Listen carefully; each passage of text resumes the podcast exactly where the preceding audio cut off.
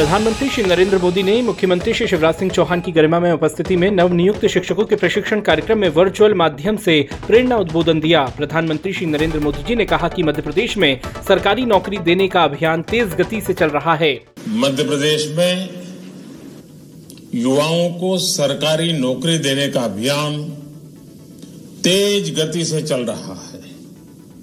आज अनेकों युवाओं को नियुक्ति पत्र भी मिले हैं। मैं सभी युवाओं को शिक्षण जैसे महत्वपूर्ण कार्य से जुड़ने के लिए बहुत बहुत बधाई और शुभकामनाएँ देता हूँ। प्रधानमंत्री श्री नरेंद्र मोदी ने कहा कि नेशनल अचीवमेंट सर्वे में मध्य प्रदेश ने शिक्षा की गुणवत्ता में एक बड़ी छलांग लगाई है। इस रैंकिंग में एमपी का स्थान सत्रहवें नंबर से पाँचवें नंबर पर पहुँच गया है। इस रैंकिंग में एमपी का स्थान सत्रहवें नंबर से पाँचवें नंबर पर पहुँच गया है। यानी बारह नंबर की छलांग। और वो भी बिना हो हल्ला किए, बिना शोर मचाए, बिना विज्ञापनों पर पैसे लुटाए, चुपचाप इस तरह का कार्य करने के लिए समर्पण चाहिए।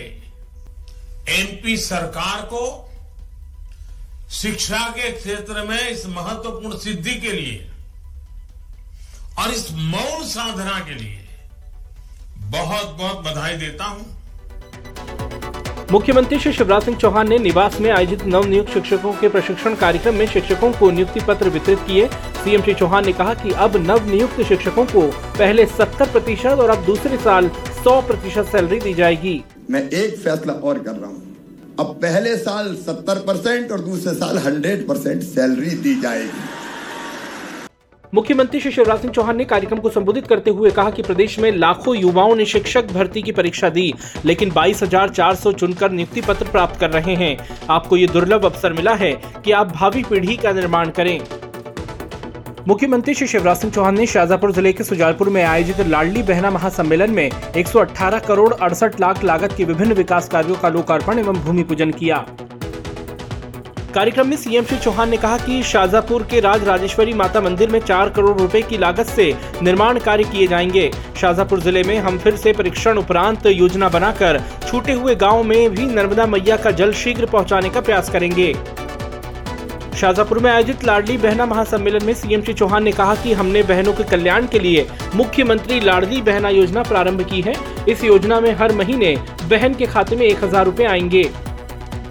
सीएम श्री चौहान ने लाडली बहना महासम्मेलन में विभिन्न जन कल्याणकारी योजनाओं के हितग्राहियों को हित लाभ वितरित कर शुभकामनाएँ दी।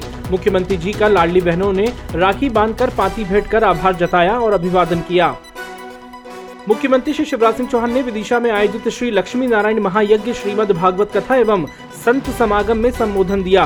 मुख्यमंत्री श्री चौहान ने बागेश्वर धाम के पंडित धीरेन्द्र शास्त्री जी से व्यासपीठ पर जाकर आशीर्वाद प्राप्त किया।